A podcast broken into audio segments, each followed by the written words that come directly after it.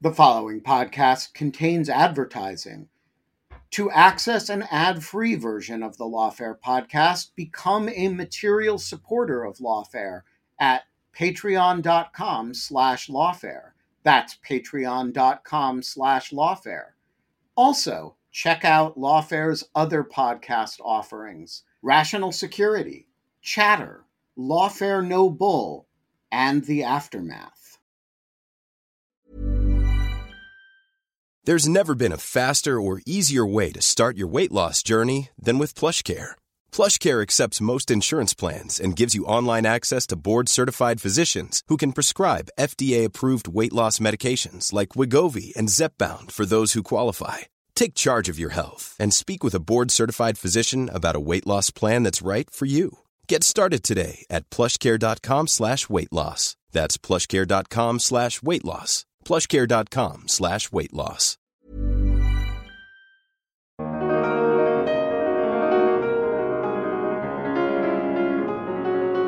I'm Caleb Benjamin, Internet Lawfare, with an episode of Rational Security for October 15th, 2023.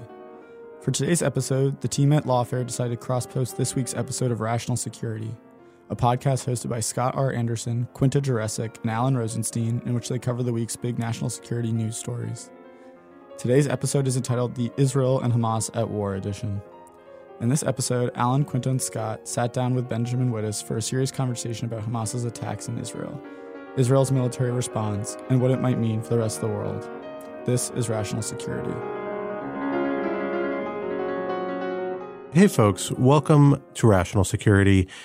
This is, as folks who listen to us regularly know, usually a pretty lighthearted podcast, even though we talk about fairly serious topics. But this week we are talking about a particularly serious topic, uh, and that is the horrible set of terrorist attacks that has happened in Israel and what is coming uh, in their aftermath. And for that reason, we didn't feel comfortable doing our usual bantery opening. Uh, we're going to get right into what is going to be a, a much more substantive and serious conversation. We will be back to the levity next week. Uh, but until then, we have a lot to say and a lot of thoughts about this topic and what current recent events may mean for the national security realm more broadly. Um, so I hope you'll join us for that conversation. Thanks.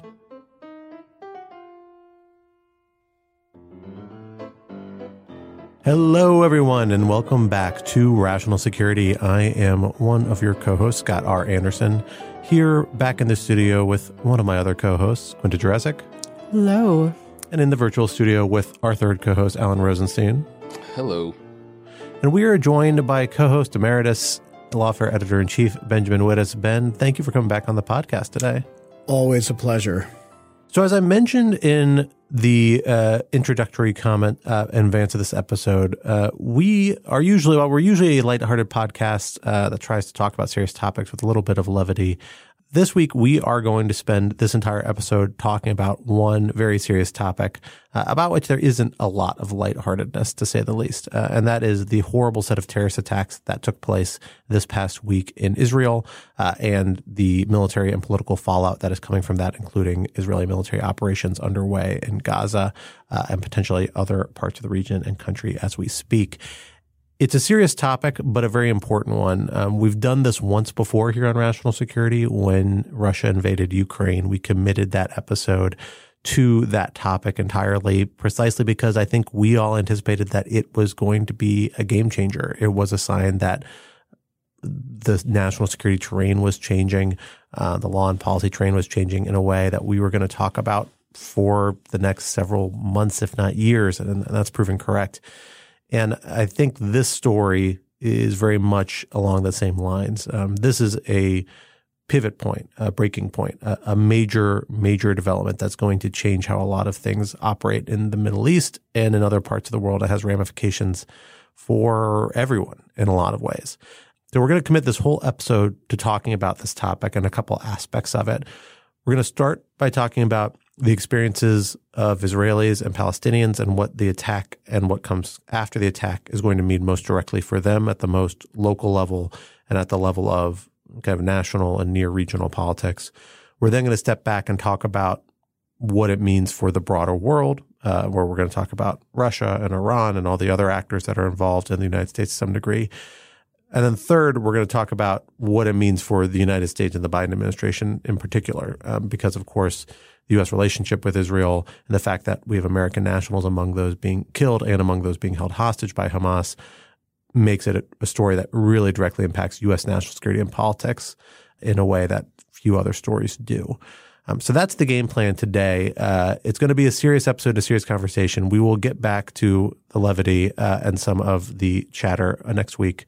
But for now, we hope you'll stick with us as we talk about this serious topic because it is something that we need to give some serious thought to because it's going to be with us for a very long time. And again, it's going to have ramifications for a lot of us in a lot of our lives in a lot of different ways, uh, which we can start thinking about now. For the first part of our topic, Quinta, let me hand it over to you to frame a little bit our conversation about the kind of most local and national effects in Israel in Palestinian territories and where we think things might have ha- might be going there.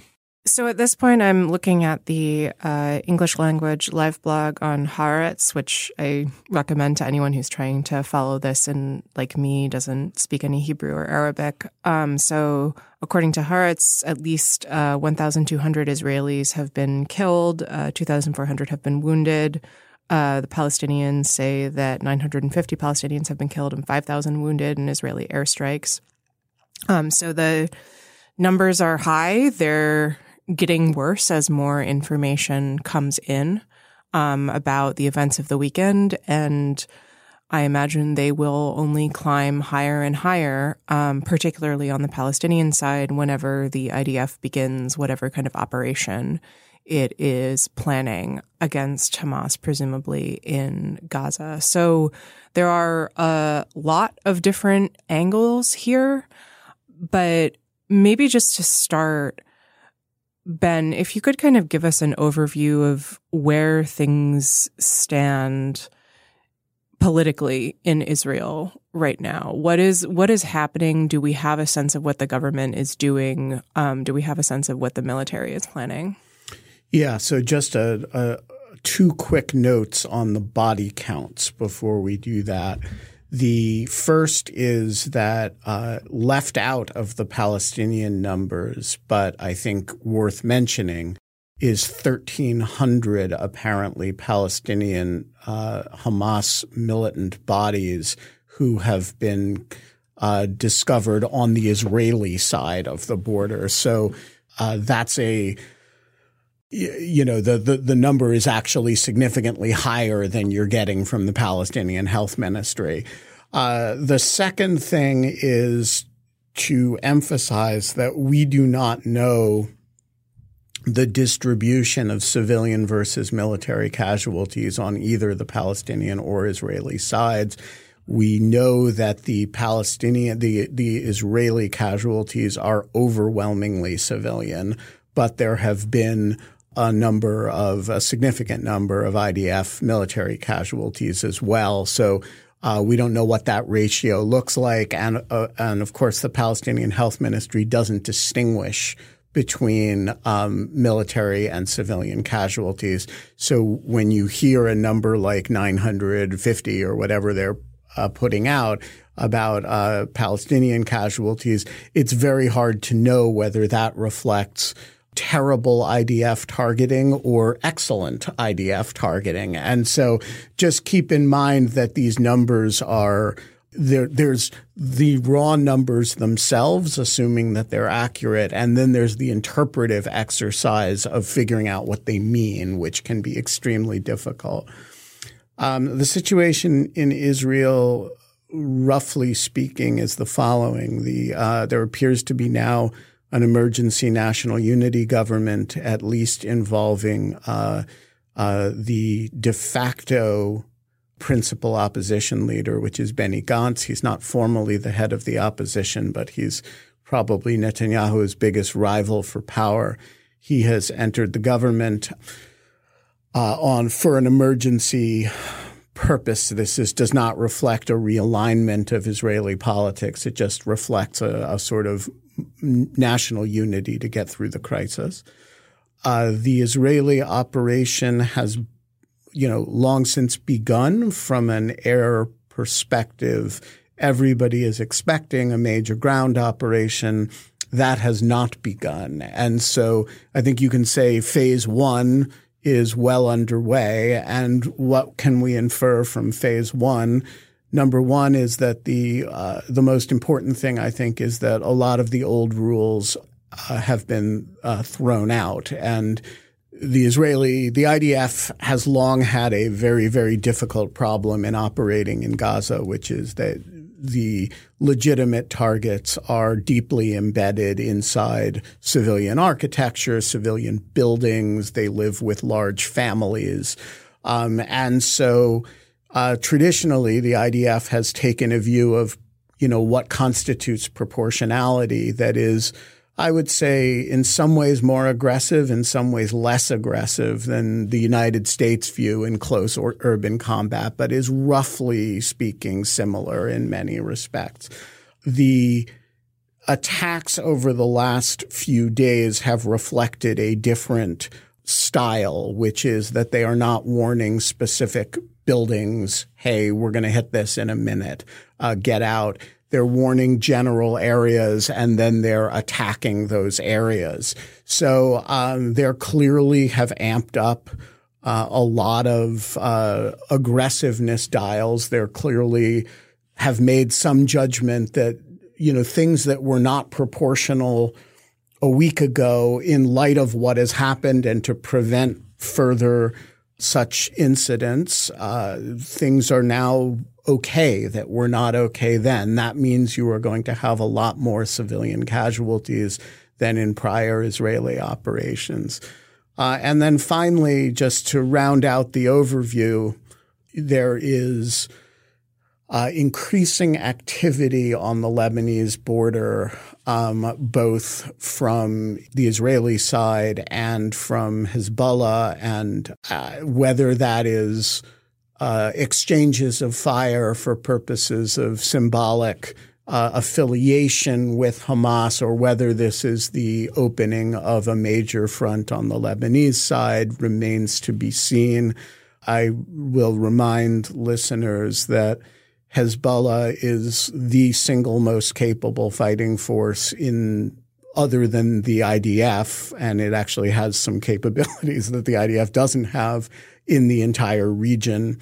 And, you know, a, a serious full fight with Hezbollah, which has not happened in a long time, is uh, a, a major, major undertaking from the IDF's point of view, something they will do a lot to avoid, but you know, you may end up seeing a major two front war here.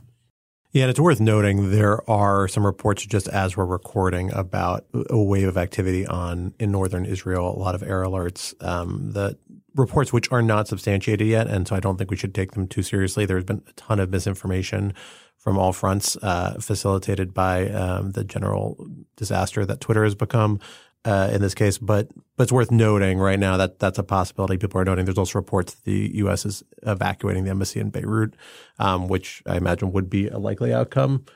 There is this kind of intractable logic about what is going to come that's entirely predictable. Ben made this point, I think, really aptly in some writing he did on it for Lawfare, um, and it's it's unavoidable um, because of the logic that both of these actors have come into this with, which is that Israel is going to respond in a dramatic way that will be, have major consequences for civilians, uh, and in a way that is going to push the envelope. Israel's operations already push an envelope that a lot of people in the world are uncomfortable with. The Americans aren't as uncomfortable as many, but they are uncomfortable with it in the end, uh, in a lot of cases. Um, and that has been a point of tension and in some ways increasing tension as the broader political dynamics around the U.S. Israel relationship has become more difficult. Right now, you're going to get a, a lot more leeway from the United States for other powers around that, but it's not clear how far that runs. And it's there's a strong element with Twitch from my perspective. It can be pretty self-defeating for Israel if it pushes the envelope too hard. Um, although for, for, domestic audiences reasons, I, I, think that's less true, and that's probably a reason why it's it might proceed in spite of international consequences. Um, you know, hitting too hard against Palestinian civilians uh, or doing things that compromise Palestinian civilians too much is a thing that is going to undermine the amount of uh, goodwill isn't quite what I'm looking for, but the amount of uh, acceptance of the necessity of a military response and the marginalization of Hamas that is coming and could be furthered even out of this. I mean, even Arab governments that usually feel a strong need to speak out in support of Palestinians have been very awkward about this. Palestinian Authority has been very awkward and treaded a very careful line, really stopped short of any sort of endorsement of the sort of action. We haven't seen a lot of people in the West Bank take up arms or begin to do things that they very well might, and they have done in prior cases. You think a few years ago to the mass protests on the border of Gaza, uh, the Israeli military response, and some reactions that triggered in, around the world. We haven't seen that in this case yet. And I think you know, this could be, the response could be managed in a way where if you are able to frame things in a way that's proportional and acceptable, maybe you can curb that. And you can say, well, Hamas really has done something beyond the pale here. This response is, is appropriate. But that's a, it's a hard line to walk, and it's not one that's consistent with how Israelis have approached that or have said they're going to approach it this case. And I think there's a good chance that despite this moment of, uh, you know, relative unity slash uh, at least tacit, quiet around uh, what Hamas has done and the fact that even in the region, people aren't don't seem very you know enthusiastic about it. Think it's a real problem, even among traditional supporters of Palestinians. That goes away if the Israeli response ends up killing thousands or you know maybe more Palestinian civilians in Gaza, puts them in an even more inhumane situation than they've been living before. And then we're back to the situation of Israel doing what it feels it needs to do militarily, but on an island, an island that it's kind of half joined by the United States uh, and probably will be substantially through this. But you know, European statements of support, things like that, that only goes so far. Um, if you really, really hit uh, and don't think about the civilian calculus as carefully as you need to in these situations, and I'm not sure the Israelis seem poised to do that as of yet, despite, it's worth noting, express statements by President Biden uh, and other people in the last 24, 48 hours have been reported saying we have to be careful about civilian casualties in these response. I mean, all of that is right. But I guess I just don't understand how Israel could prosecute this war with any lesser ambitions than to destroy Hamas entirely in Gaza. I mean, the whole theory of Israeli Gaza security policy over the last 15 years, and we haven't even talked about the catastrophic intelligence failure that I think will go down as one of the greatest in literally all of human history um, when you think about the resources that Israel was putting towards intelligence in Gaza. In the last 15 years of Israeli Gaza management was this theory of you know mowing the grass, which is a, not a you know charming euphemism, right? That every once in a while you would go, you would bomb some buildings, you'd kill some Hamas leaders, you would just keep them contained. And I think, if anything, this shows that that cannot be a viable strategy and that Hamas is, I mean, an ISIS level death cult, frankly. And I just don't understand when faced with that kind of entity how any self respecting sovereign could decide that anything short of complete elimination of Hamas, right? Not of Gaza, not of the Palestinians, but specifically of Hamas, is anything short of that would be would be appropriate. Can I can I just sort of frame a couple questions here because I think it's worth pulling apart a few different things. So one I do want to make sure that we talk about the intelligence failure. I think that's really, really crucial. The New York Times had some just astonishing reporting about the multiple levels of failure that happened um, that allowed this to take place, and not only, you know, not only allowed it to you know, for Hamas to go through a, literally a billion dollar fence um, with a bulldozer, but then meant that the IDF didn't show so much up. for building the wall. Yeah, right. Uh, that meant that the IDF didn't show up in these kibbutzes and along the border um, for for hours in some cases. Um, so that's that's one aspect. I think that a sub aspect of that has to do with the failure of the mowing the grass strategy, which I agree. I find that term kind of distasteful. But um, Dan Byman wrote a piece for Lawfare that points out, you know, part of the intelligence failure has to do with the Israeli assessment of Hamas. I don't think, I mean, Scott, Ben, correct me if I'm wrong. Before Saturday, I would not have described Hamas as a death cult, right? I would have described it as a far right Islamist, violent organization, violent terrorist organization that was in a sort of weird position of governing Gaza that which created strange situations, but that I don't my impression at least was that the Israeli government did not understand it as ISIS level. And so I think there's a a change in how we need to think about what Hamas is doing there as well. And then the third aspect, which I wanted to also sort of pull out, Alan, from what you were saying, is that the circumstances in Gaza, which is one of the most densely populated places in the world. Um, I've seen some conflicting reports about whether or not the Rafah border crossing into Egypt is open or closed to allow people to get out. But it's such that getting rid of Hamas, whatever that means, is actually extraordinarily difficult to do, if not impossible, without just an astonishing amount of civilian casualties, even keeping in mind uh, proportionality concerns. And so I think that's another aspect. So those are kind of the three different ways to to frame the different questions here. Ben Scott, I'm curious what you think. Yeah, so I mean, as to Hamas being a death cult, it's always had a a bit of a death cult in it. It is the it is not the inventor of the suicide bombing that that goes to LTTE and Hezbollah, but it is the popularizer and miniaturizer of the suicide bombing. The idea that you put a suicide vest on an individual and go blow up a bus, and uh, you know that's that's pretty death culty. And they stopped the Oslo process using that as a strategy, and so that's a. Um, on the other hand, they have never conducted an operation before that was done with the full knowledge that they were going to bring about in response the you know cataclysmic destruction of Gaza, which is what this operation has done. And so I do think it reflects a change in ambition and and strategy by Hamas of in one way or another. As to the the question of intelligence failure, it's important to separate there are many intelligence failures here, as you describe. There's also a perimeter security failure. And that's separate from intelligence, actually. The the so people who've never spent time in that part of Israel don't instinctively understand the extremity of the proximity here. Sderot, the town that is closest to the uh, Gaza wall in the, the significant city anyway, down the downtown of it is less than a mile from inside the wall. So if you break through that wall, you are inside Sderot.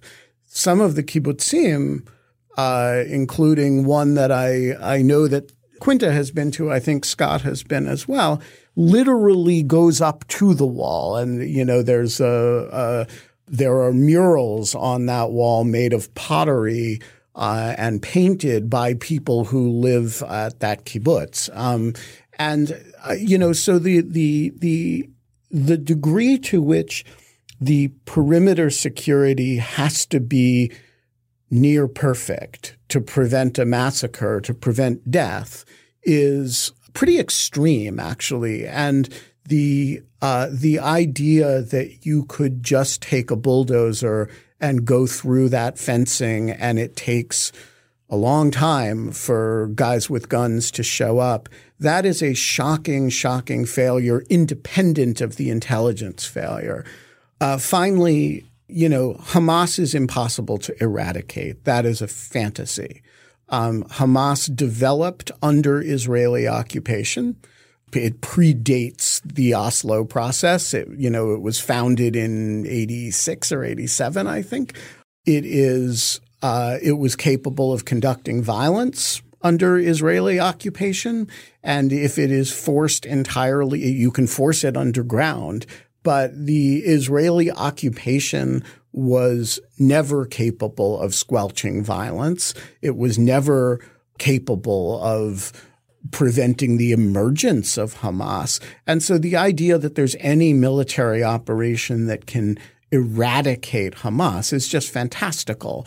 The goal, the, the, the most plausible maximalist goal, unless you're explicitly contemplating war crimes, is the removal of Hamas as a governing or open you know, the, the, the, destruction of Hamas as a militia, the destruction of Hamas as a governing entity, that is itself going to be difficult. But the idea that's circulating in is, you know, on social media that you can destroy Hamas is just a fantasy.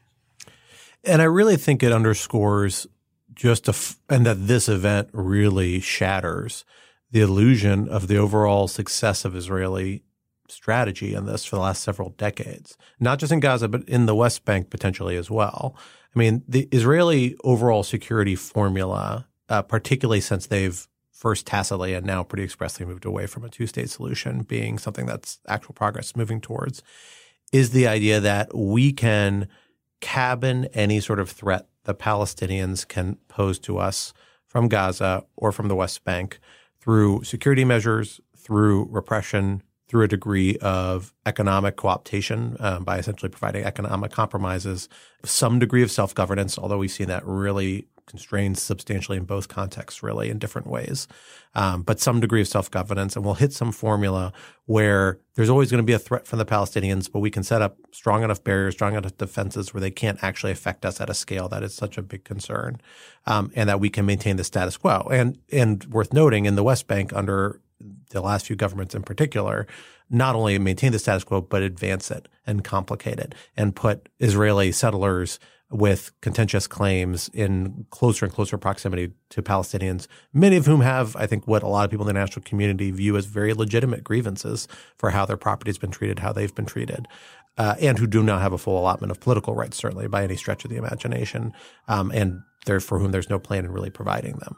Um, this really shatters that because it's saying, look, you can't cultivate pockets of people who are hostile to you and to who feel like you are mistreating them and oppressing them. And you know not expect that there's some sort of there's going to be a basis for some sort of threat. And you can't be on guard 100% of the time even if you're as effective as Israel's Israeli military is. And it particularly frankly compromises I think and in hindsight is going to complicate the West Bank strategy of this particular government because a big reason the Gaza was unattended was because such a huge force commitment was required in the West Bank to advance the political agenda there.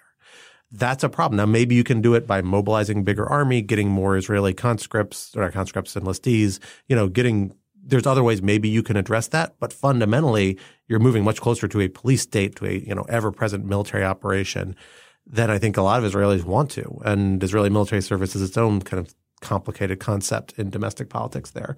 So I think you're right, Alan. Like this is not a success. Like the, it's not clear how you reconcile these things of destroying Hamas, severely compromising Hamas, and then not occupying or accepting the cost of occupation. It, it, it's just this formula. I don't think holds together in the long run. Um, and this really shatters that illusion. Now, does that mean the Israelis are going to go to a system where maybe they say, okay, we have to find a solution Palestinians are happier with? In the long run. That's not going to be a conversation anytime soon, but maybe yeah, a year from don't now. Don't hold your breath for that in the short not term. Not in the short term, certainly. But in the long, you know, critical arc, will that is that that'll come out of this? Maybe. The alternative is, well, then really maybe we need to stop operating under this guise that we're doing anything other than oppressing these people. Uh, and then the counter pressure of that is, well, can Israel Israel really truly live in a as a state that a lot of the international community thinks is doing bad things and is increasingly not willing to engage with? on the same level. Uh, and, you know, it means pushing up against limits the United States is not comfortable with. That's been very clear, particularly under Democratic administrations, expressly in the Democratic Party's platform as they as the state has moved away from the two state solution. But there's a broader, you know, public opinion element about going too far here. So Israel's in a really difficult position um, about how they pivot away from this, and and that in the medium to long term is going to be a big conversation. This is going to drive that that's shattered misconceptions about on the Hamas point, I do want to make one point here. We really have to seriously consider that Hamas miscalculated in doing this, and not miscalculated that they did not anticipate actually being successful in this operation. That they established catastrophic success, precisely because Hamas's you know past operations have also have often been a psychological impact, and they have had limited some success, but not categoric success. Right and so if they're really trying to send a strong message to Israel, but they don't expect a high level of success, what do you do? You throw tons of troops at it. You have really grandiose, horrific, horrifying goals. and you kind of throw your all into it, knowing that it may fail, but the idea that you had even some marginal success means that uh, you're going to send a political message. But then you succeed, and you end up doing things that so, trigger such a strong reaction. It's going to come back on you so much harder. Um, there's a fascinating interview that a, a Hamas political leader uh, who's based in Doha gave with um, The Economist that was in their podcast this morning. I highly recommend listening to it where this, this guy could not reconcile or explain why Hamas did what it did. Really could not, could not even acknowledge it. Was not will, unwilling to acknowledge that they were involved in killing civilians deliberately at all. And then could not describe how doing anything like what actually happened advances Hamas's global strategy or its interests. And I think that's something Hamas is really reconciling with. Maybe this is, you know, the political leaders being divided from the military leaders. That happens in these groups. The military leaders have the real power, and maybe they thought this was important and didn't bring political leaders in on it. It was not clear what their strategic goal was either. I, th- I think Hamas, uh, you know, I'm, I'm, I'm ruining the idiom here, but you know, the dog caught the car on this one, and that's a real serious possibility that I think needs to enter into our strategic calculus. Like it's not clear, even though this was such a well planned operation, Hamas 100% intended for it to be successful or thought it would in evaluating a strategic calculus. If it thought it was only going to be 10% successful, like a lot of prior operations, then this begins to make some more sense, as horrific as that still would be, some more sense in Hamas's broader strategic calculus. So we keep talking about this issue of proportionality, and I want to just address it directly. And Scott, you're our international law expert. So here's the thing I don't understand, right? When prosecuting a conflict, the, the two general principles are necessity and proportionality. That, that's how you deal with the question of what civilian casualties are not, and are not acceptable under international law. What I don't understand is how that changes when you are dealing with again a genocidal death cult that, as you have discovered, you cannot trust and you cannot assume will just sit quietly after you've mown the grass. What does proportionality mean in this context? Or does it not mean anything? Or is this just like not, this is international law is just not particularly equipped to, to handle this, right? I mean, you have a situation in which you have a group that comes and viciously slaughters, mutilates, and you know sexually assaults your citizens, and then goes back into their territory and hides among civilians. What does proportionality allow at that point? It's just not clear to me even how to think about this question. So it's a hard question, but it's not an unprecedented question. Like this is actually a fundamental issue that the you know people who author the law of armed conflict and that the customary international law it kind of reflects and tries to codify has dealt with in the past, um, although perhaps not quite at this scale, right? And the the basic formula to oversimplify things dramatically is the idea that you have to have a military necessary reason to do something, and then you have to make sure that the military advantage provided is proportional to the harm to civilians uh, that it incurs. And then you need to distinguish between military and civilian targets. That's the principle of humanity. And there are other factors that enter in here. I'm simplifying things a little bit. Yeah. So I, I, Scott's point is exactly right, but Alan's question still stands, right? Because one way to, to look at it is to say, you're looking at the immediate objective, right? The immediate military objective, which is to target this Hamas commander, right? And there is – are 15 civilians in his immediate vicinity. And you would say, is uh, 15 civilian deaths in order to get one guy proportional? Probably not. Maybe you got to wait till some of them go to the bathroom or you have to do a tap on the roof strike, right?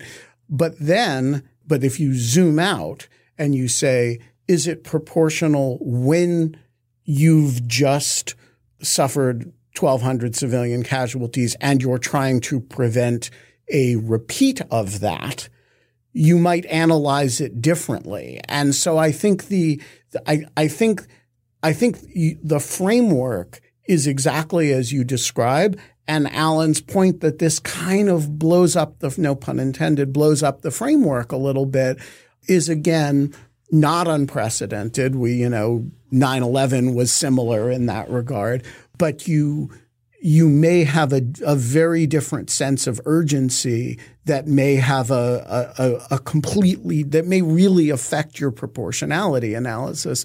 And that I think is exactly what's happening right now, which is that you know, strikes that the Israelis didn't used to regard as proportional are in this context regarded as proportional. And so I think I, I actually agree with both of you that it's a that it's a it's a deep challenge and there is a framework for thinking about it, however imprecise. And to Ben's point about 9/11, which I think is an interesting example, right? After 9/11, we invaded Afghanistan to destroy a government that was harboring Al Qaeda. And this set a chain of events over the next 20 years that caused a remarkable amount of civilian misery. Was that unproportional? Uh, uh this is a real question, right? I, I, mean, presumably some people think it was, some people think it wasn't. But I guess that's the level at which we're talking about, right? And of course, the civilian deaths in Israel are actually, if you adjust it for population, several orders of magnitude, or at least one order of magnitude greater than what happened on 9-11. That that that's that's the question I have. It's a, it's an open question. I really don't know. So I'm going to break it down for you the best I can because I don't think you're actually framing this question quite right, and I think that's essential here. Military necessity isn't about retribution or revenge, right? It's about advancing a military objective. So if you're saying we th- have reason to think that somebody in a given building is about to launch potentially fatal rockets on our people, that's high level of military necessity. And you don't have any other alternative way of addressing that military necessity. Then maybe you have what a lot of people say, well, strong case saying, well, that, necess- that necessity strongly outweighs the uh, potential civilian cost, even if it's a building full of civilians and we have to take it out, right? I think that's a pretty horrible decision to have to make and a horrible scale, but there, there's an argument there. It becomes different if it's a, you know, there's no direct immediate military threat, right? Are you targeting the leader of an organization? Well, do you have other opportunities to target the leader of that organization? Can you wait, as Ben noted? Also, what does the leader of that organization actually do? Is, is, it is what they do so directly related to a threat to you that it warrants whatever the civilian cost is? These are the calculations that go into individual military actions. You know, generalizing at the level of an overall kind of conflict, I, I, think is presents a very different formula that that this doesn't apply to, um, and I don't think it's useful. Um, but, but, but but but why isn't it useful? That that's that's the that that's the question. And and again, right? Like I'm not an international law person. Alan, you, you ha- you're actually talking about the actions that kill people, right? Like these are the operational decisions, right? But, but the but decision to invade Afghanistan is a different one from the individual military operation that went in. Some of which very well, many people would argue were disproportional, right? Um, or might have been. The the key point here is that you're in a formula where requires a lot of judgment calls, a lot of subjective assessments. And people are going to say, okay, well, what is your conception of military necessity here? And there's no impartial judge that does these things. There are actually Israeli legal lawyers yeah, who are more involved. Uh, and they actually have resort to the Israeli judicial system in a way a lot of countries don't. So there is a legalization of this more in Israel than a lot of people appreciate and more than a lot of other countries, including the United States. But you're weighing all these different factors. But, you know, the overall fact that you've just suffered a horrible attack psychologically weighs into how people weigh these things. I have no doubt. Is it part of the formula? Is it something that's supposed to weigh in? It's not, except if you think you're saying there's such a risk of repeat or risk of military interest. Yeah. And how this relates Th- to it. That, that's, that's the key thing. It's not you've just suffered this attack. It's you've just suffered this attack. And there's and, another one. And you are acting to prevent another one. And that means that everything is more urgent. Military necessity is amped up in all situations. And your sense of what proportional collateral, uh, lawful collateral damage is, is much greater because military necessity is much higher and your sense of the imminence of the risk is higher. And so it's a, I, I think it, it does pervasively affect everything. And I think you're seeing that not for vengeance reasons, although I'm sure that there's lots of that psychologically going on too, but because I think the, the proportionality analysis and the military necessity analysis has just completely changed.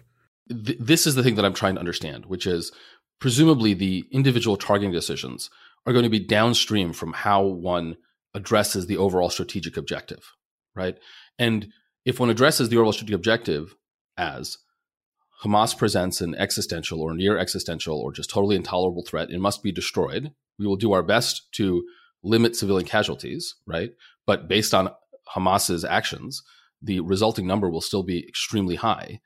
Does international law have anything to say about whether or not the decision to go to war against Hamas rather than to mow the grass and do it every five years. Does international law have anything to say about that question, right? In the same way that, like, did international law have anything to say uh, when the United States decided that Al Qaeda is intolerable and any regime that harbors it is intolerable, and that allows us to remove that regime, subject once we have a you know conditional on that, subject at that point to calculations of proportionality and necessity, but that the aims were fundamentally just. Because if because because it seems to me that like if if international law and maybe it just doesn't and that's not its job doesn't have a lot to say about that like that that creates a you know we're all going to be talking about this micro these micro questions of course super important you know, which building do you bomb which building do you not bomb but without addressing like the actual question right which is is it appropriate for Israel to decide that it must now engage in a war against Hamas whose outcome must be its essential destruction yeah, but I think you've just described the three basic analytical camps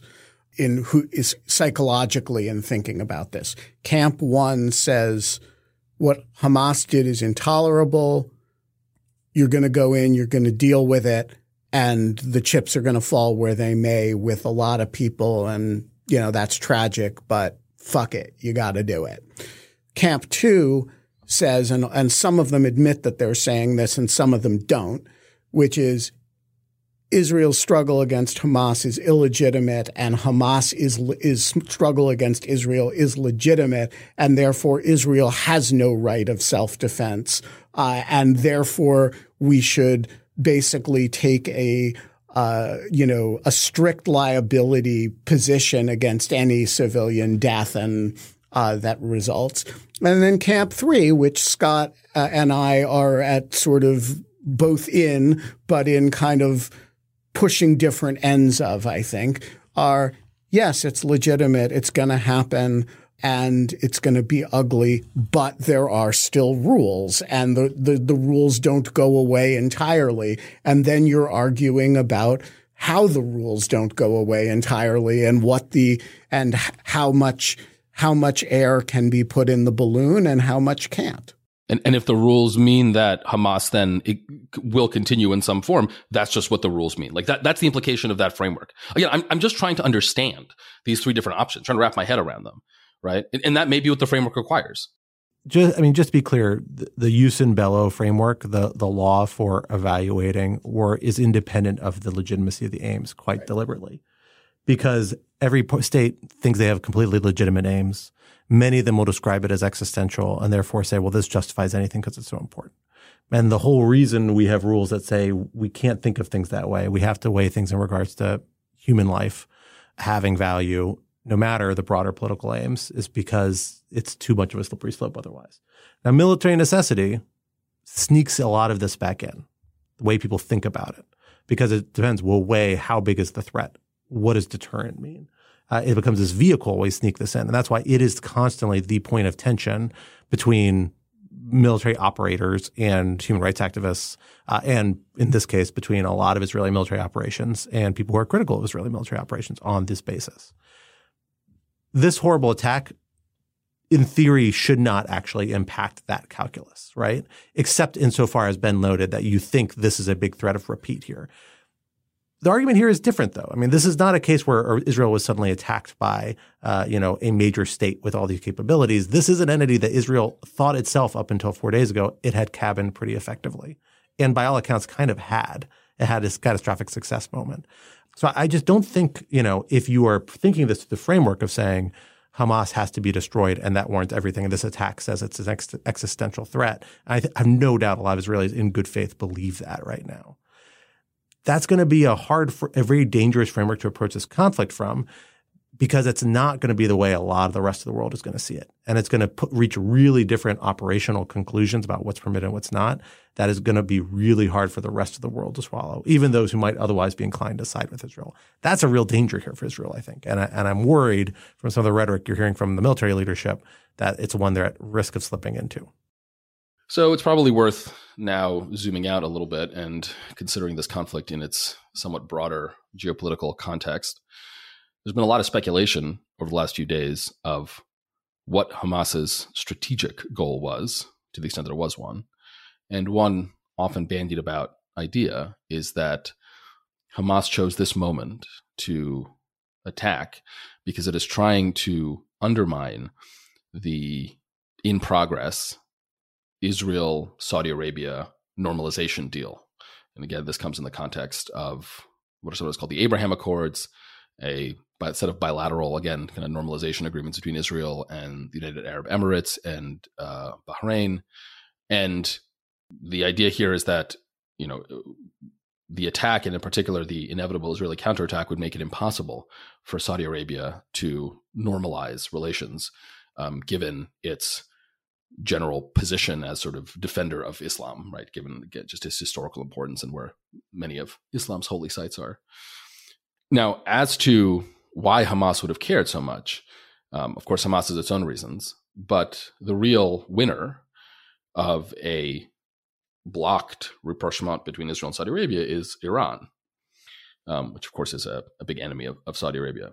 And there's increasing reporting, though this is still very tentative, that Iran may have played some role, either indirect by funding Hamas and providing with weapons and ammunition, or potentially even directly by helping plan this attack. So um, I don't know. Let me let me turn to let me turn to you, Ben. What is your read of the specific kind of broader Middle Eastern dynamics of this?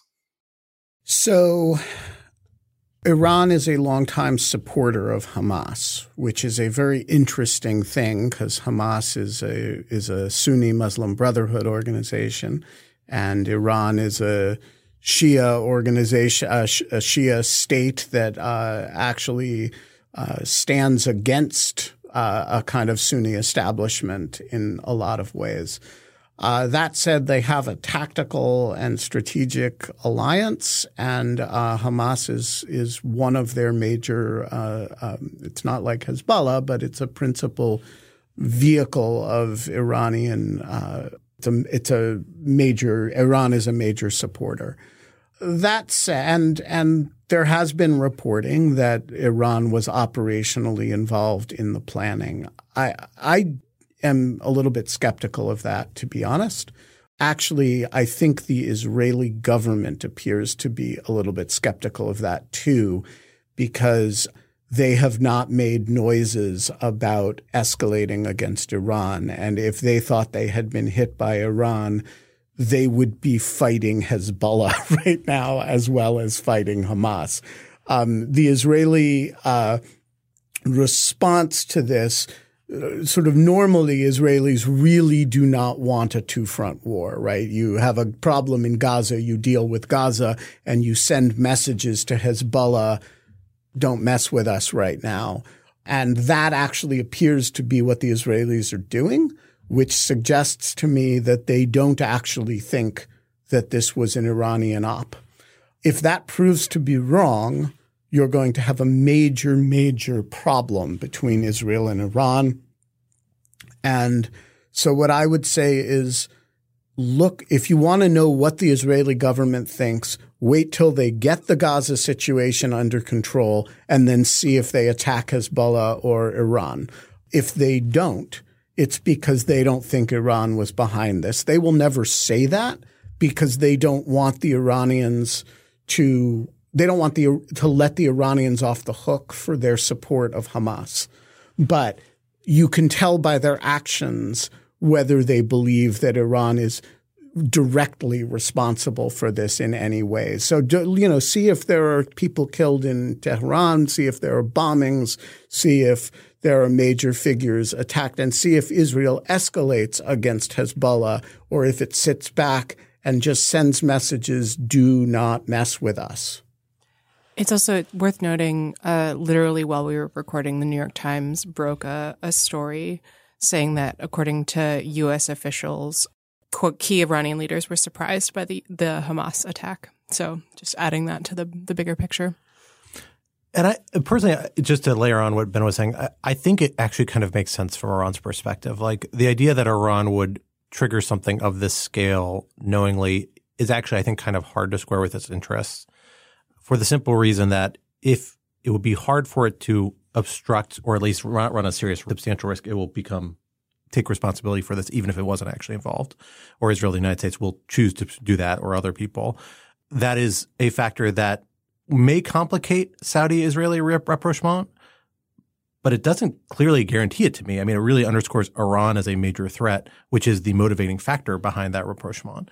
Uh, so in some ways, it actually may facilitate it. And Iran is probably much more worried about the quiet levels of facilitation and cooperation between Israel and Saudi Arabia, the military cooperation, as opposed to the public politically charged agreement that the Biden administration and other people have been working towards.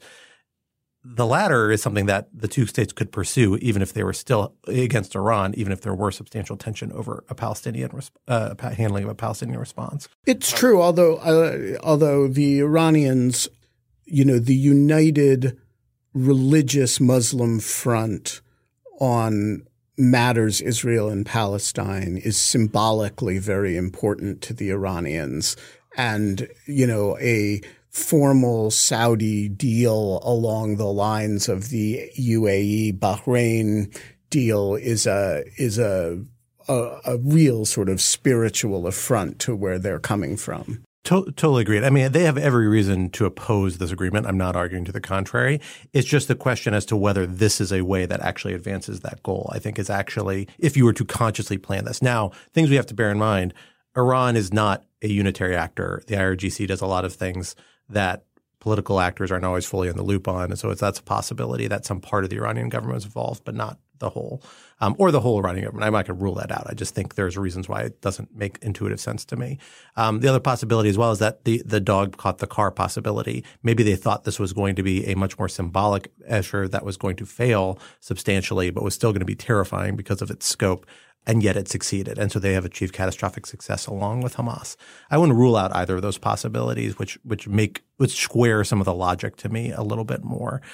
But uh, you know, it, it, right now is a difficult position. The, the, third factor of this, I'll say, is the Hezbollah factor, and that is the thing to watch. Which again, we're watching right now as we're seeing Hezbollah. It looks like fire an array of rockets into northern Israel, pursue drones, pursue maybe some infiltration with gliders. Although again, all these accounts are still not yet confirmed that I've seen yet. Um, but that is also actually more limited than what Hezbollah probably could do, which is a wild array of rockets into northern Israel, including some very sophisticated ones, and and their numbers are in the tens of thousands. So if you're talking about the onesies, twosies, or ten rockets here and there, that's Hezbollah reminding people that it's there, not Hezbollah, and and there's a very sophisticated communication system between the Israeli military and Hezbollah.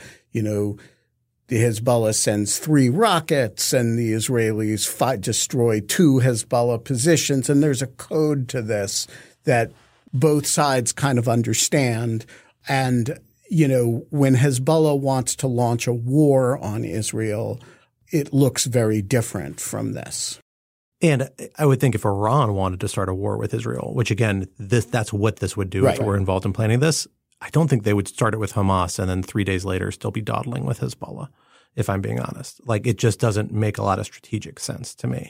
I, look, I am no Iran scholar and it doesn't feel like an Iran thing to me. It feels like a Hamas thing to me. And I don't, if you were Iran trying to do this and you had done that and you had gotten the Gaza op done at that level, why would you be restraining Hezbollah or doing anything other than encouraging Hezbollah to launch with full force now? So it, look, could I be wrong about this? Absolutely. Am I asserting that I don't, that Iran wasn't involved? Absolutely not. Does it feel like that's the most probable explanation? No.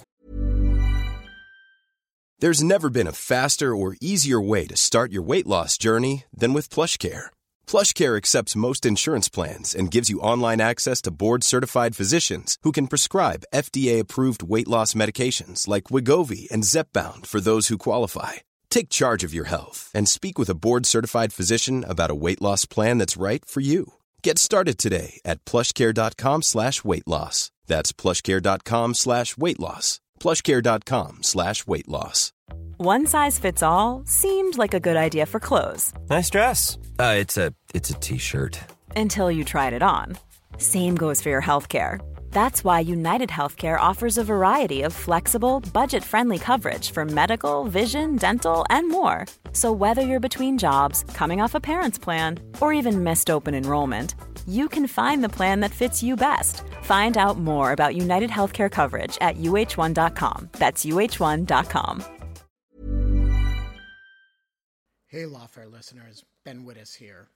Want to tell you about the first time I got a report from the folks at Delete Me. It was shortly after I started using the service back in 2022, and they sent me their first privacy report. I have since gotten eight others, and it contained some shocking information. They had removed my data from 56 separate data brokers, that this had included 133 separate records, including 621 individual pieces of personal information. Uh, the data broker with the most information about me was a company I'd never heard of called People by Name. And here's the thing since then, every couple of months, I've gotten another privacy report from Delete Me, and it always contains more information that they have removed from the data brokers about me. In the second report, they informed me they had removed my stuff from 41 data brokers and that the one with the most information about me was called HLEC. I have no idea what HLEC is. So the other day, I got my latest report, and it includes 15 more data brokers with my personal information, 113 pieces of personally identifiable information. Big culprit this time is something called My Life. Well, I want to tell you that they don't have My Life anymore. And that is why I recommend Delete Me. As this little anecdote shows, there's a lot of my data out there, and these companies keep acquiring it and making it available to anybody who can pay. And I have uh, slept a little bit more easily ever since I found a, a, solution to this problem. And I want to stress, as I do every time, that I started using this before Delete Me started advertising with Lawfare. Delete Me finds and removes any personal information you don't want online and it makes sure it stays off. And that's the point of this little story that, you know, they keep coming back. You can get it removed once, but they'll put it back and then Delete Me comes and takes it off again. It's a subscription service that removes your personal information from the largest people search databases on the web and in the process helps prevent potential identity theft, doxing, and phishing scams. Delete Me sends you regular personalized privacy reports, just like the ones I've been describing, showing what info they found where, where they found it, and what they removed. And critically, as this story reflects, it isn't just a one time service. It's always working for you, constantly monitoring and removing the personal information you don't want on the internet. It does all the hard work of wiping you and your family's personal information off the web. Data brokers hate Delete Me, which is why I like it. Your profile is no longer theirs to sell. So take control of your data and keep your private life private by signing up for Delete Me, now at a special discount for our listeners. Today, get 20% off your Delete Me plan when you go to joindeleteme.com slash lawfare20 and use promo code lawfare20 at checkout. The only way to get 20% off is to go to joindeleteme.com slash lawfare20 and enter code lawfare20 at checkout. That's joindeleteme.com slash lawfare20, code Lawfare 20. So we, we've talked about Iran.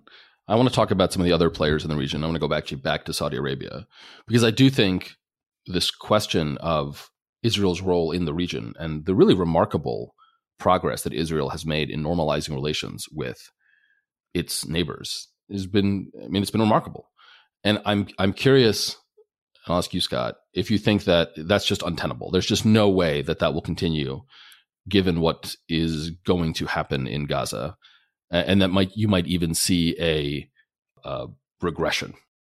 I think it's going to be very hard to happen uh, so long as there's an ongoing military operation in Gaza is my suspicion. I don't, I don't, I don't say that with 100% confidence by any stretch of the imagination, but look, because any Israeli military operation in Gaza is likely to have major civilian consequences, and that is going to be a bitter pill to swallow for a lot of the Arab world. Uh, and for uh, Palestinians more broadly, who again in the West Bank and the PA and other folks have walked a careful line and have not exactly jumped in the uh, boat with Hamas on this stuff. Um, but if Israel pursues an operation that kills thousands of Palestinians in Gaza, um, who are civilians and in many ways victims of Hamas themselves, um, that's going to be a really, really big barrier. Is it insurmountable? I, I don't think it is because ultimately a lot of the countries that pursued the Abraham Accords still have a lot of reservations about the Palestinian issue, but they've reconciled themselves with saying we can normalize with Israel or get closer um, without compromising the Palestinian issue, or they've just decided it's a lower priority. Saudi Arabia, it's more complicated for a lot of ways. I mean, it's easier for the smaller Gulf countries, Bahrain, UAE, to do this um, before uh, Saudi Arabia. Saudi Arabia is the big get um, for Israel in a lot of ways, also because it will be a green light for a lot of other countries to pursue similar levels of um, kind of normalization or in other types of enhanced engagement. But you know, I, I, don't know if it makes it in the medium term, a, a, you know, kills it, as some people might suggest. Um, it depends on again, kind of the how the Israeli reaction plays out um, and what it actually looks like. Uh, and that's a factor that Israel's has to take into account. Um, uh, if you push too hard, frankly, you could see the UAE and Bahrain, another country, or Jordan or Egypt begin to push back. I don't think Jordan and Egypt are going to walk back from normalization, but there's a lot of cooperation and re- relationships. We, we know Egypt warned Israel about this attack a few days in advance. Uh, in general terms, that weren't taken seriously at the time, uh, at least according to reports you know those sorts of cooperation could decline in a way that's that's detrimental. Um, so that's that's the countervailing factor the Israelis are, have to take into account among many. So there's lots more about the international aspects of this that we could talk about, but um, since there is uh, already an existing large-scale war going on in Europe, we might as well touch at least briefly on that, and in particular talk about Russia's role. You know, at least from sort of the chatter on social media, people seem to want to bring Russia into this conflict in one way or another. It's not entirely clear to me what Russia's role is, if anything, in this, or like what the implications are, why we should be talking about Russia, um, except perhaps to note that Putin's response to uh, these attacks has been notably less Israel friendly than Putin has traditionally been in, in trying to sort of say nice things about Israel. Um, and this, of course, has implications for Israel's somewhat lackluster uh, defense of Ukraine. I mean, it's quite notable to compare what you know Netanyahu has and has not said about Ukraine to what Zelensky, uh, the kind of full throated support Zelensky has offered, at least in, in a speech to Israel, though of course Ukraine has no capabilities of actually doing anything. They have their own issues to deal with. So I, am curious, Ben. I mean, do you do you think there's like a Russia angle to this, except that there's a kind of Russia angle to the news every day because the war in Ukraine is so important and catastrophic? Uh, yes and no. So broadly speaking, is Vladimir Putin behind this? Absolutely not. The attempts on social media to make this about Russia because of Russian connection with Iran or because uh, it's just silly. Um, Hamas uh, is Hamas and uh, Russia is Russia, and there's no meaningful operational connection between the two. The Russia angle is interesting for two reasons. Uh, and by the way, if there were any basis to blame Vladimir Putin, I would blame Vladimir Putin. I, I you know, he is a he still uh, refuses to fight you, Ben. I mean, I don't want, to, I don't want that to get and, lost. Yeah. And he's a genocidal maniac, and uh, and uh, you know, I'm not looking to absolve him of anything, but I, I don't think there's a meaningful. I, I wanted to have at least one moment of levity on this on this episode of Ratsec. yeah. Um, there, there, are two significant Russia angles here. Uh, the first is that uh, Volodymyr Zelensky, uh, the Ukrainian president, took the opportunity of Putin's lackluster statement to give a full-throated statement with a subtext I'm the I'm the Jewish president of Ukraine and I stand with Israel. That was the subtext of it. And the significance of that is not what Ukraine has to offer Israel it's what Israel has to offer Ukraine.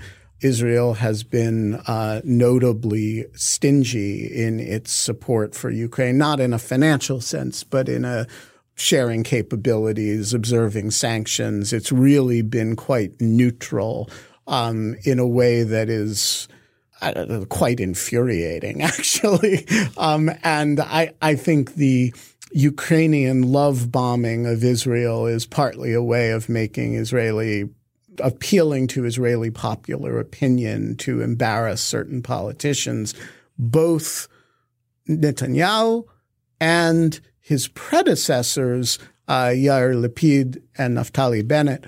And so I, I, think that's one significant angle. The second significant angle is the reason for the Israeli reticence about support for Ukraine, which has to do with Russian presence in Syria and the degree to which uh, the Israelis need to deconflict with with Russia about very important operations to them in Syria against Hezbollah and against uh, others sometimes. If Israel ends up having to conduct a very substantial operation in, in, in Lebanon or in the north or uh, against Hezbollah, uh, you're going to see a change in the Israeli-Russian relationship because those those protocols that they've worked out may not work so well anymore. And that could put Israel in a much more pro-Ukrainian position um, because, you know, preserving that tactical set of understandings and operational set of understandings with the Russians would no longer be a salient thing. Um, and so I think the Ukrainians are playing it very cleverly, which is, you know, to fly Israeli flags and to be, uh, to link the two struggles and hope that the Israelis uh, come into a more conflicting posture with the Russians as a result of activity in the north. The interesting question to me, and I really don't know the answer, but I would love for some Russia watcher to explain it to me, is why Putin has played it so cool. The Israelis have been quite good to him. Uh, again, in a very infuriating fashion and in a fashion that has driven the State Department quite you know, there's a lot of anger in Washington about the Israeli response to the Ukraine war. And Putin, you know, Putin's comments really just told them to put it where the moon don't shine. And I think that's going to, that's will play very badly in Jerusalem and in the, in the, in, in Tel Aviv, in the, in the Kiryat with the, the, the Pentagon. It's a very interesting question why he is playing it the way he is, and I have no theory about what the answer is, except that he seems to love murder and violence. It has a whole the whole thing has a Beslan character to it.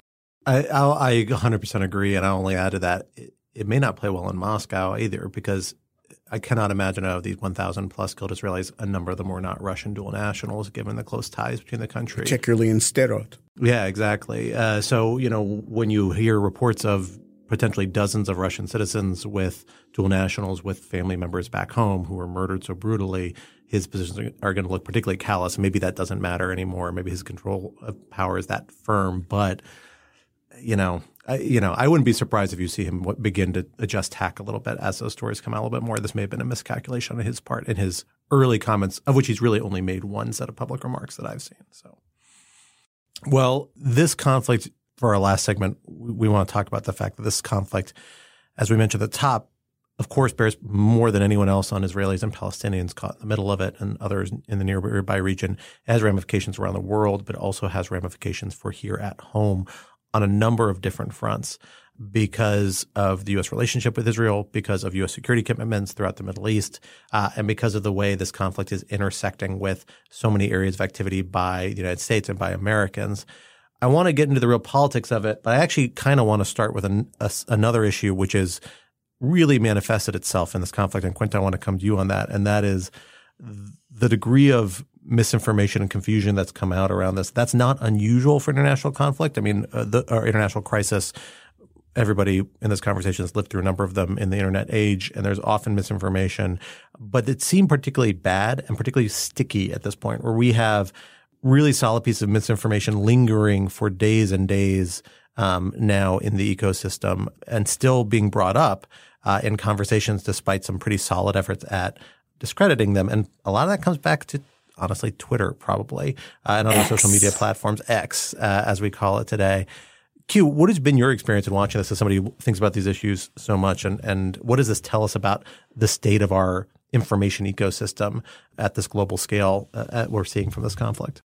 Yeah, I mean, I think this is why all the conversations about Twitter mattered, right? You know, there's certainly a little bit of, you know, people are interested in the things they're interested in and they like talking about it, but this is why we were concerned when Musk sort of started dismantling the platform's architecture. So, as you say, there's been a lot of falsehoods uh, flying around. It's been difficult to verify information.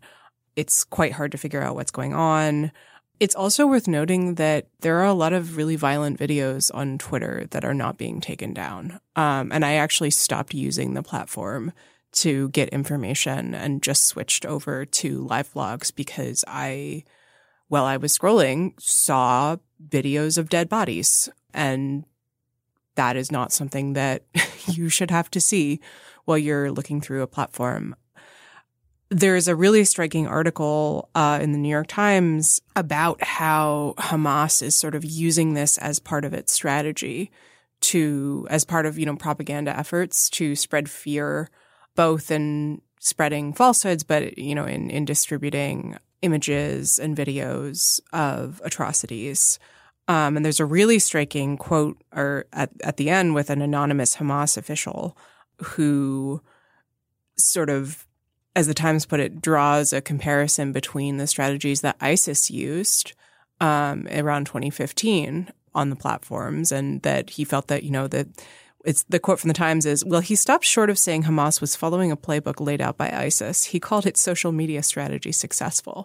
Um, and I think that's really notable uh, in part because, you know, that surge of ISIS propaganda, just horrific, horrific videos that came out in around 2015 was what kind of pushed platforms to begin serious moderation efforts to begin with. Um, and so, in that sense, I think we've sort of unfortunately come full circle. And it's worth noting, I mean, a lot of the more horrific stories that we hear coming out, of which it's worth noting, there's no doubt horrific things happen or were committed by Hamas. Um, but some of the ones that have gotten the most media pickup have been debunked in substantial ways, or at least problematized, heavily questioned. Um, you know, there's a horrible photo of children in chicken coops and cages that circulate on social media that I believe people affiliated with Snopes and a few other investigators have said – like, no, this video actually predates the conflict, was posted on the internet several days before the internet. Um, and that's happened in a lot of these cases. That's not unusual. Again, you know, I think back to um, like the Turkish coup attempt in 2015, 2016, or the Kurdish war in 2017, things that I really, in part because there wasn't as much Western English language media following it, I really turned to Twitter for. And you got a lot of these false stories, but there was such an active ecosystem, both official and a lot of it unofficial, just because there are so many people on Twitter proactively checking each other. And I just don't see that this time. I don't know whether it's because it's so balkanized across different platforms. Maybe I need to be on, look at Bluesky or Post or other things more. Um, but it, has been a real persistent problem, uh, more than I expected in this. Yeah, and and I think one of the other problems is that the material doesn't get taken down, and yeah. you know there's all all information services that are open to the masses, right, and that are not staffed by professionals who feed information to it are uh, are going to have a certain amount of misinformation on them. Uh, the back end protection, what happens when you find out that the X video is nonsense, becomes essential to this. And and Musk, you know, has been true to his word that he believes that you know, information that is not illegal to say should be, except my Twitter feed, of course, um, which uh, there's nothing illegal about impersonating the Russian embassy, and yet he threw me off. Um, but uh, you know, by and large, he he does seem to believe that people lying and about material or mistakenly sharing material that is, uh, you know, grotesque, highly violent, and false is fine. And uh, so the result is, you know, in I think a good development, a huge number of people left Twitter this weekend. Um, my my Threads account seemed to be suddenly active with new Twitter evacuees. And so the, the, the platform itself does seem to be dying. Uh, that said, it played a particularly malevolent role in this episode.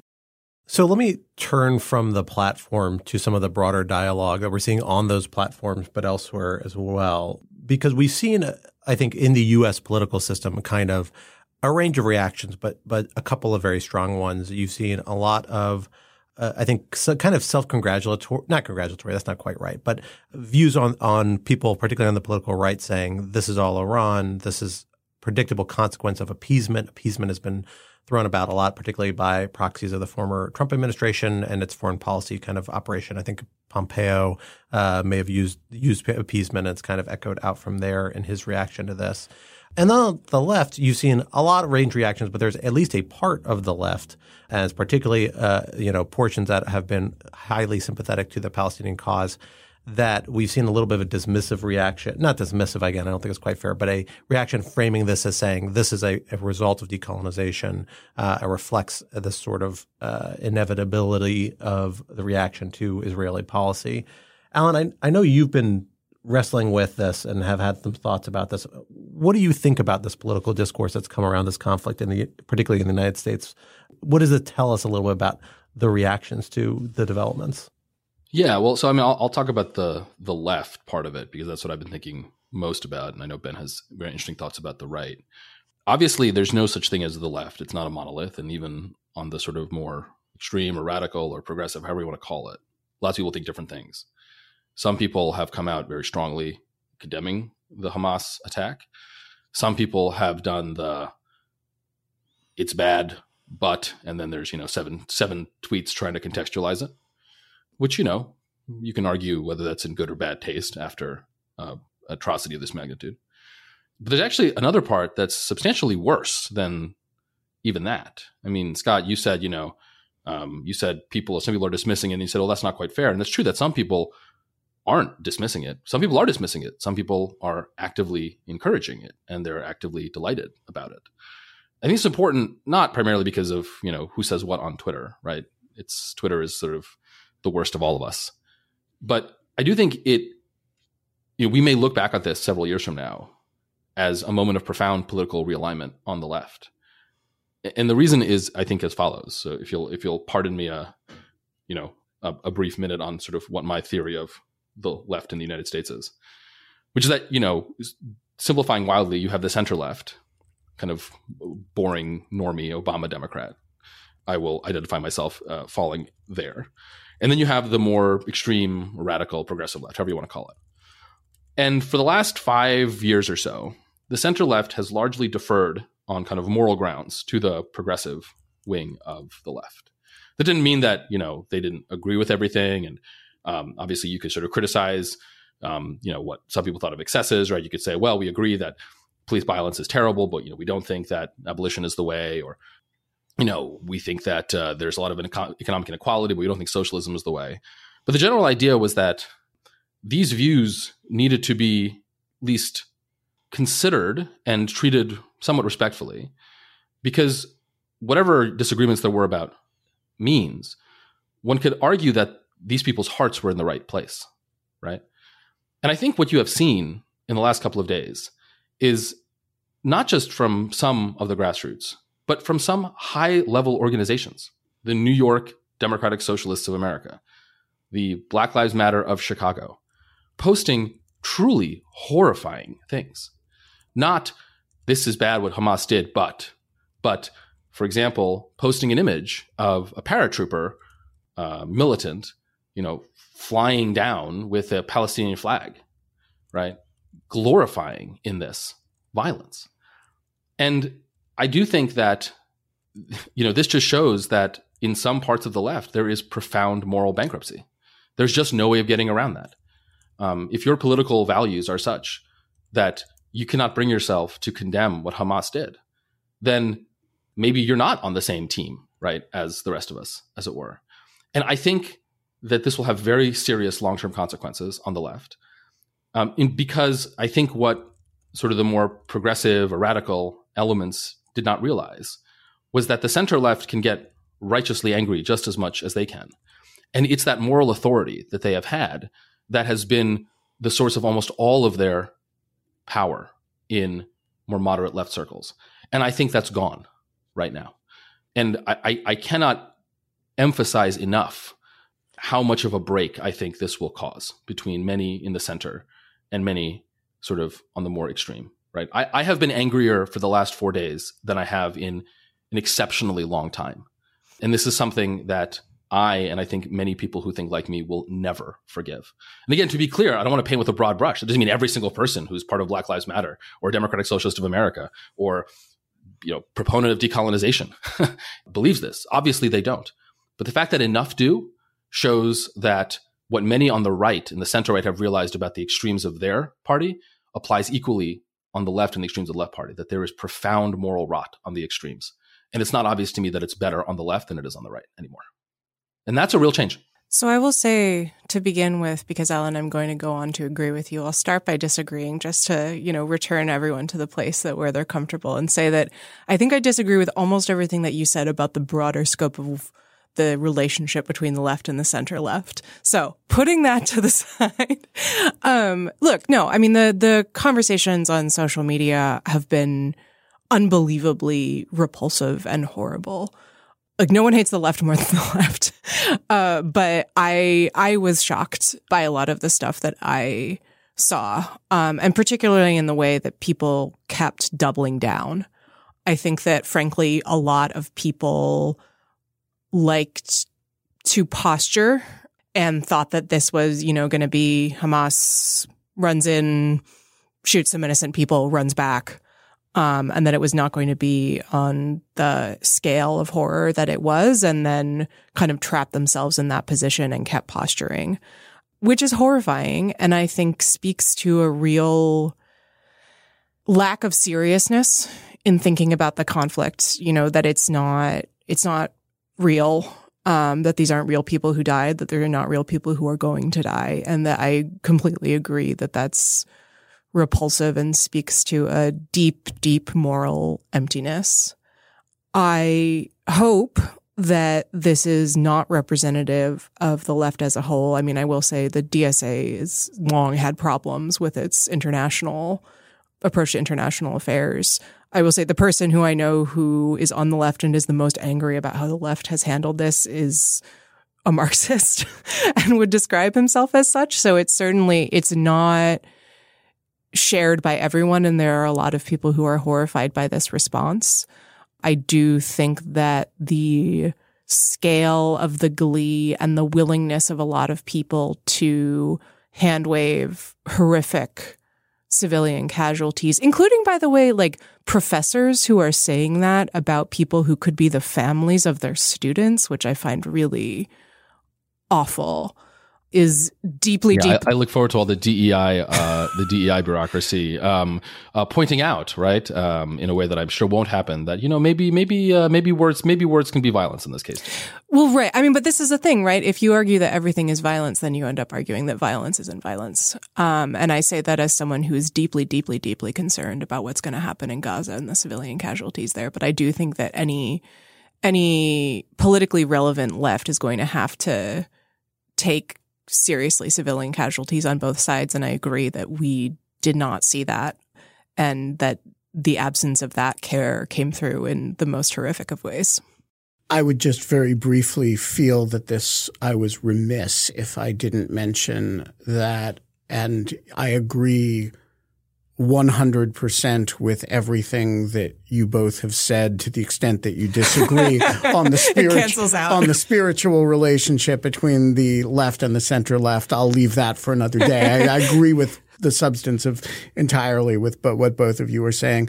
I would think I it was remiss of me if I didn't mention that while we're talking here about relatively fringe elements of the left, which is to say, uh, you know, uh, a, a, relatively small, you know, student groups, a relatively small protest in New York, which was, by the way, vile, and you know, groups like DSA, by the way, founded by a great man, Mark uh, Michael Harrington, stood for anti-Stalinist, anti-communist, non-com, not communist democratic socialism, could represent uh, could, could champion a, a, a thing like this is just amazing.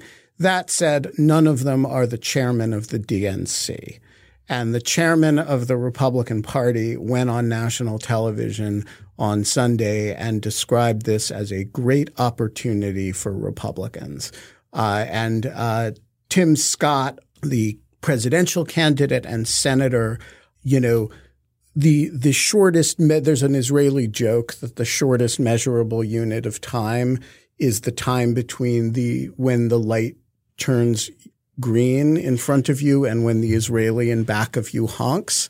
Actually, the shortest measurable unit of time in in reality is the time between when you know, a thousand Jews get murdered, and when Tim Scott goes on television to or or uh, tweets to blame Joe Biden for it, as though he was secretly authorizing a Hamas attack. So I, I just want to say that there's yes, there is a huge problem on the left.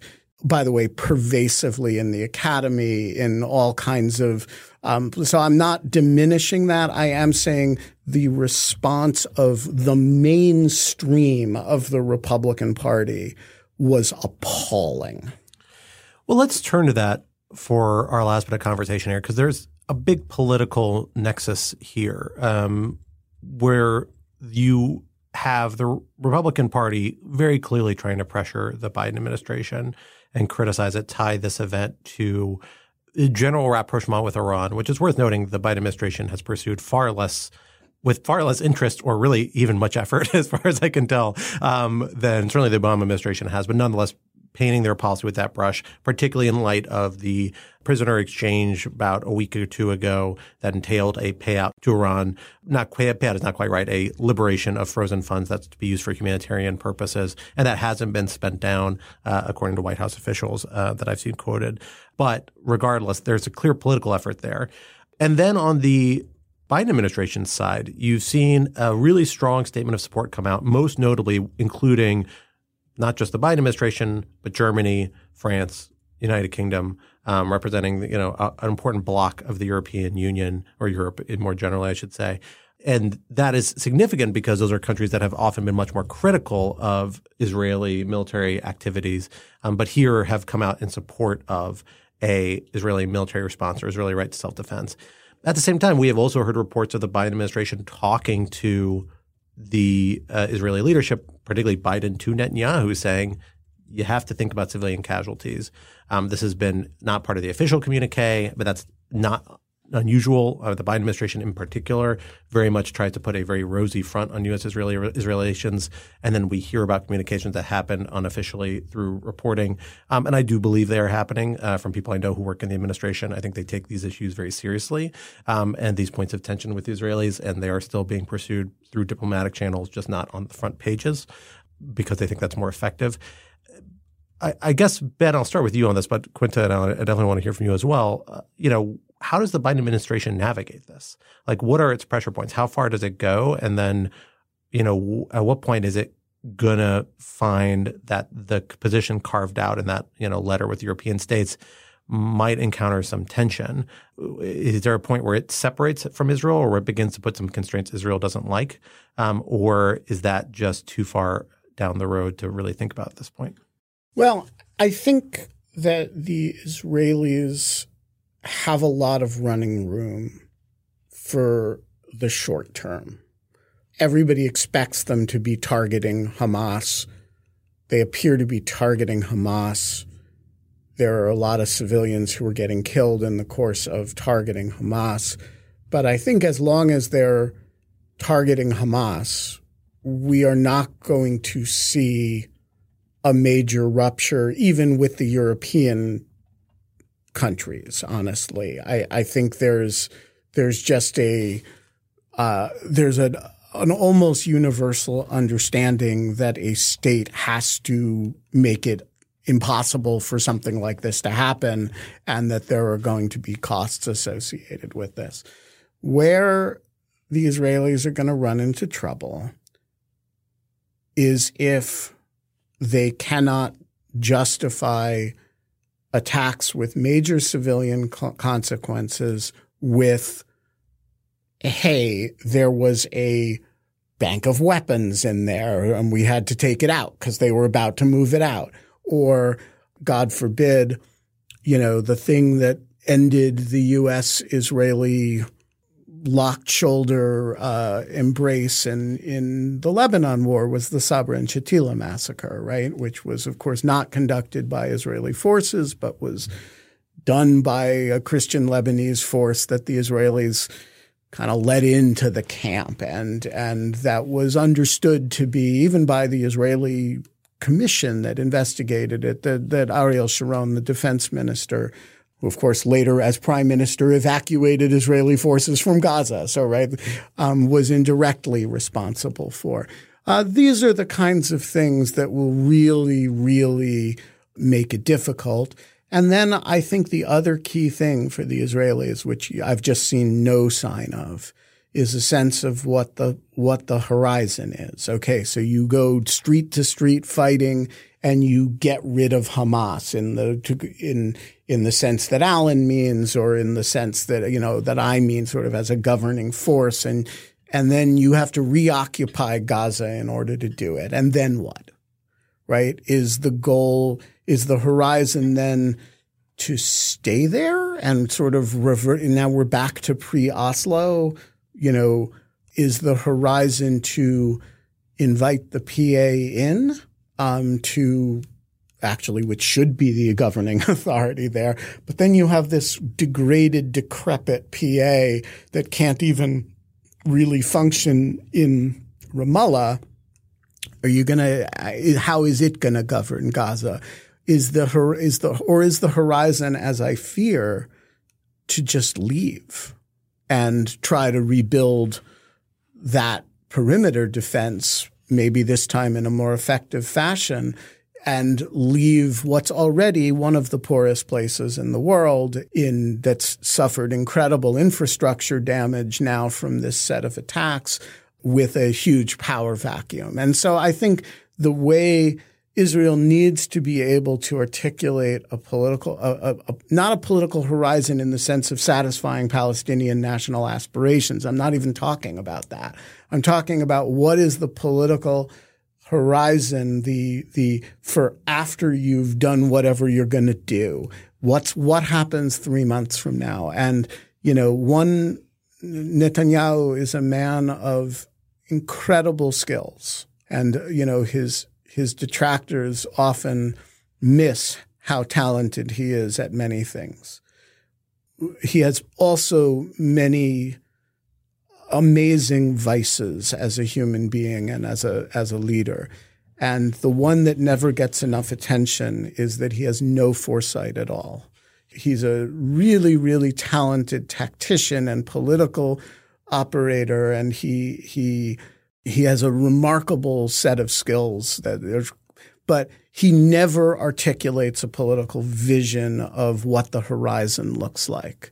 And this is a situation where that is desperately needed. We need to know, uh, Israelis need to know, and and Europeans and Americans need to know, because the next few weeks are going to be very ugly, and you do actually need to know that it is not simply a retributive exercise, but that there is a that there is a a plan or an idea. And and here I say this in sympathy with Netanyahu, not in criticism.